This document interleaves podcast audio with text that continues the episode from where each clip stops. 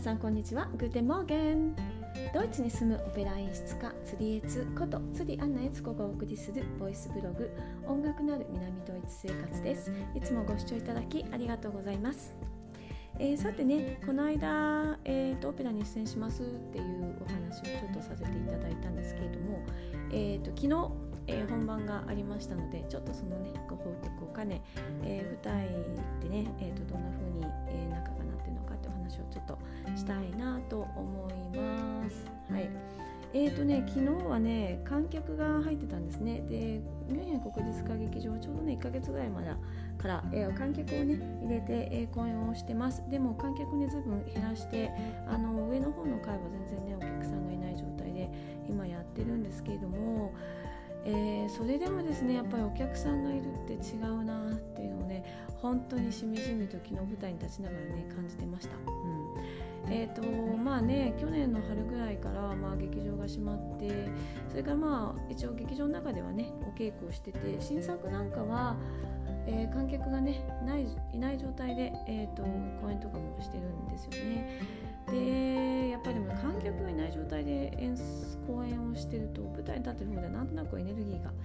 えー、なんかこう行く場所がないっていうかなんかこうやっぱり、え、公演を自分たちでこう演技をする歌を歌うとかこうパフォーマンスをする時に絶対こう何かしらこうエネルギーをこう放出するんですけどそのエネルギーの行き場がないなっていう感じでなんとなくこうもどかしいなんかこうぽっかりお腹から心に穴が開くようななんかそんな雰囲気がいつもあったんですけども昨日はね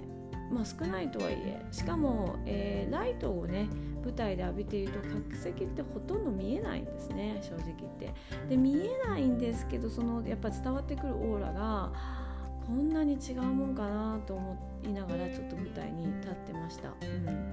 えっ、ー、とねすごい面白かったです。はい。で私はね何やどんな今日やったかっていうとですねえっ、ー、とこの椿姫の主役になるビオレッタっていう女性がまあいるんですけど高級娼婦の、え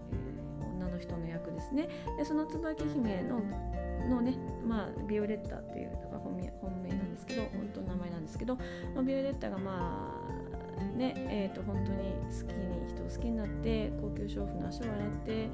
えーと、まっとうな道に入るんだけれどもやっぱりその好きになった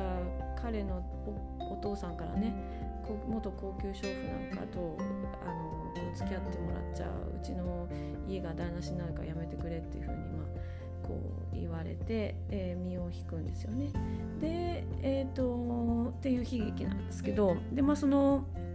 そのビオレッタの子供時代の、えー、子役をねやらせていただきました、まあ、この年で子役もとか思いましたけど。えとねやらせていただきました。あのですねえーとまあ、この1年ぐらいねこのコロナになってから、えー、子どもたちを、えー、舞台に乗せるのを今あのコロナの、ね、関係で今ねちょっとやめてるんですね。でなので本当ならば本当に子役が演技をする役なんですけれども、まあ、子供が、えー、まあ、舞台に出れないということでですね、まあ、私のような体の小さい人に指導派が立ったということでですねえっ、と指導派の歯が立ったということでですねあのやらせていただいたんですよ。はい、あの今までね結構私体が小さくて小柄なのであのこう損することが多いような気がずっとしてたんですけど生活してて大きくなりたいなっていう イメージしかずっとなくてですね今回限りはですねこんなに、えー、体が小さいことが得になるのかいう感じですね。すごい面白かったですね。本当にね全ての物事っていうのは長所であり短所であり、えー、どういうふうにこう物を使うかですよね。あのバカとハサミを使いようと思いますけどね。本当にまあそういうような感じでですねどうとでもポジティブに取れれば取れるんだなっていうのを、えー、ちょっと感じました、うん、自分はですねこう本当の年齢よりも結構若く見られることが多くてですね、まあ、仕事柄オペラの演出家としての言うとやっぱりちょっとこう貫禄がないのかなとかこう自分の中ではこう常にこうえー、っと反省というか、うん、どうしたらいいのかなっていうふうにこう悩むところだったんですけどもこのところですね、まあ、こういうこの子役をやらせてもらえるとかですねこう逆に年を取ってない雰囲気であることが、えー、プラスになっているということも結構あってですね、まあ、本当にねものっていうのは考えようだなと思いますよね。で、まあ、むしろですね女性はねやっぱり若く見える方がいつまでも若くいられる方がいいっていう反面ですね私も昔からねもっと年取ってみたいもっと年取ってみたいっていうふうにこうずっと思っていて、えー、もう下手するともう20代30代なのにまだディズニーランドであの小学生のチケットを買いますかって聞かれちゃうようなそういう人なんですね 私ね。であのー、アルコールをねスーパーで買う時も必ず身分証明書見せてくださいとか言われたりとかするわけなんですよねこの年になっても。っていうのでえっ、ー、となんかなとこう思ってたんですけどですねもう舞台で子役をやれるっていうのは結構こう自分の中ではまたちょっとこう違う意味でねあの、うん、まあこうものは考え方なんだなっていうのをちょっとね感じました。はい、うん。えー、それでですね、えーと、舞台で、えー、そういうお稽古なんですけどあのー、本番前どんなことが舞台で行われているのかって話をねちょっとしようと思います。で、えー、このミュンヘン国立歌劇場はレパートリーシアターと呼ばれていて作品を、えー、毎日毎日交換して、えー、いろんな上演をしています。あのスタジオネシアターっていうのはまたそれと別で例えばあのミュージカルとかみたいにですねこう一つの作劇場でロングダウン一つの作品をずっとやっていくっていうのもスタジオネシアターって言うんですけどドイツの歌劇場はあの大もうほとんどねこのレパートリーシアターを取っていて毎日ね作品が縁代わりで変わるんですよ。で減らすと午前中違う作品やっててセットを、まあ、午前中の稽古終わって組み外して夜立ててまたみたいな、えー、出演者もですね要するにその夜の前にようやく集まってくるっていう感じなんですね。なので、えー、簡単なお稽古とかは、えー、本番始まる結構ギリギリに舞台でやります、うん。で、えー、私なんかも、えー、本番が始まる1時間前に呼ばれてその状態でまだ衣装もメイクもつけてない状態で、えー、本当10分とか15分ぐらいですね舞台に実際に立ってあのちゃちゃちゃちゃっと打ち合わせをしてやってみて、えー、それでじゃあはい本番みたいな感じで結構すぐ本番みたいな感じでねやりますね。でそれだからえ、っと劇場の中に演出助手がいましてでその演出助手がえー、本番こういうレパートリーシアターレパートリーとなった状態一緒に、えー、初演の日は、まあ、演出家がいるんですけどその後演出家が書いて演出助手が、えー、その代わりにあの代役としてね責任を持ってこう進めていくんですけれども、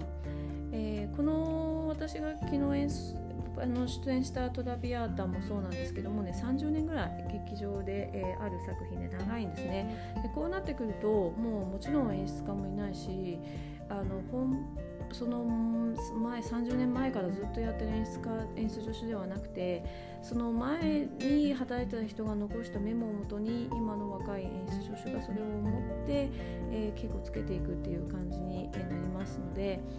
えーとですね、その打ち合わせとかもですね結構こうタッタッタッタッタとかあのサクサクっと進んでいくんですけどえっ、ー、とねうん、面白いですよね。で逆に言うと、え中にはね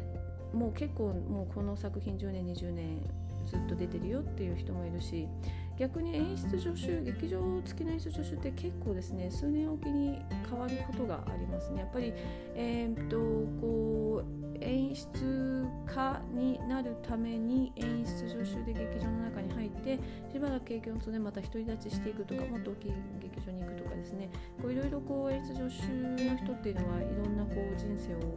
こうステップバイステップで踏んでいくことがあってえー、中にはねウィーン国立歌劇場とかでも一生ここのここの専門の演出助手っていう仕事をずっと続けるっていう人もいるんですけどもあのそうじゃなくて演出助手っていうのは一過性のものであると自分の人生の中の一つの場面であるというふうにこう認識をして働いている人もいるので、えーと、そういう人が多い劇場は結構こう演出助手が入れ替わりが実は結構激しい職業なんですよね。でそうなってくるとその前の人が残した演出ノートをもとに、えー、こういうこう稽古をつけていくっていう感じになります。うんで昨日まさしくねそういう結構若手の演出助手の方がこの、えー、トラヴィアータをね責任持ってやっていらっしゃってもちろん全部ね分かっていらっしゃるんですけどもえーと、それをね、まあ、あの長くいる方なんかがちょっとサポートしつつあの時はここのタイミングでここから出てましたよとかここにはけてましたよみたいなことをちょっと助けていいながらですね、えーと、その最後のね確認稽古をしてました。で、え本番前はね大体まあ1時間前に呼ばれて最初のグループが15分ぐらいでその後また違うグループが15分ぐらいまたそれもこう本当にちょい役とかですねあのちょい役の、えー、俳優さんとか合唱とかあとはこうちょっとした打ち合わせで指揮者とのきっかけとかですね昨日は指揮者もですねその1時間前にいて一応確認をしてましたね。うん、ということでですね本番前ってね結構ね、うん、あのえー、と控え室でね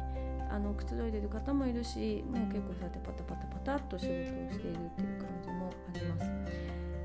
で本当にねあの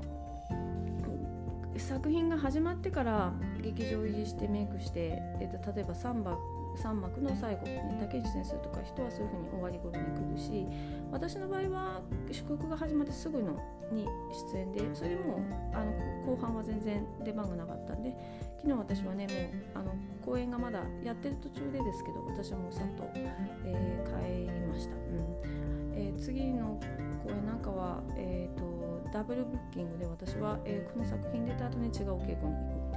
ですね。劇場の中っていうのは結構こう意外とですねお客さんが座ってる間に劇場の中に出入りが結構あるみたいな感じなんですよね。面白いですよね。はい。ということで、えー、まあ、劇場のね舞台裏の話をちょっとさせていただきました。ではまた、えー、また明日。アフィダゼンチュース。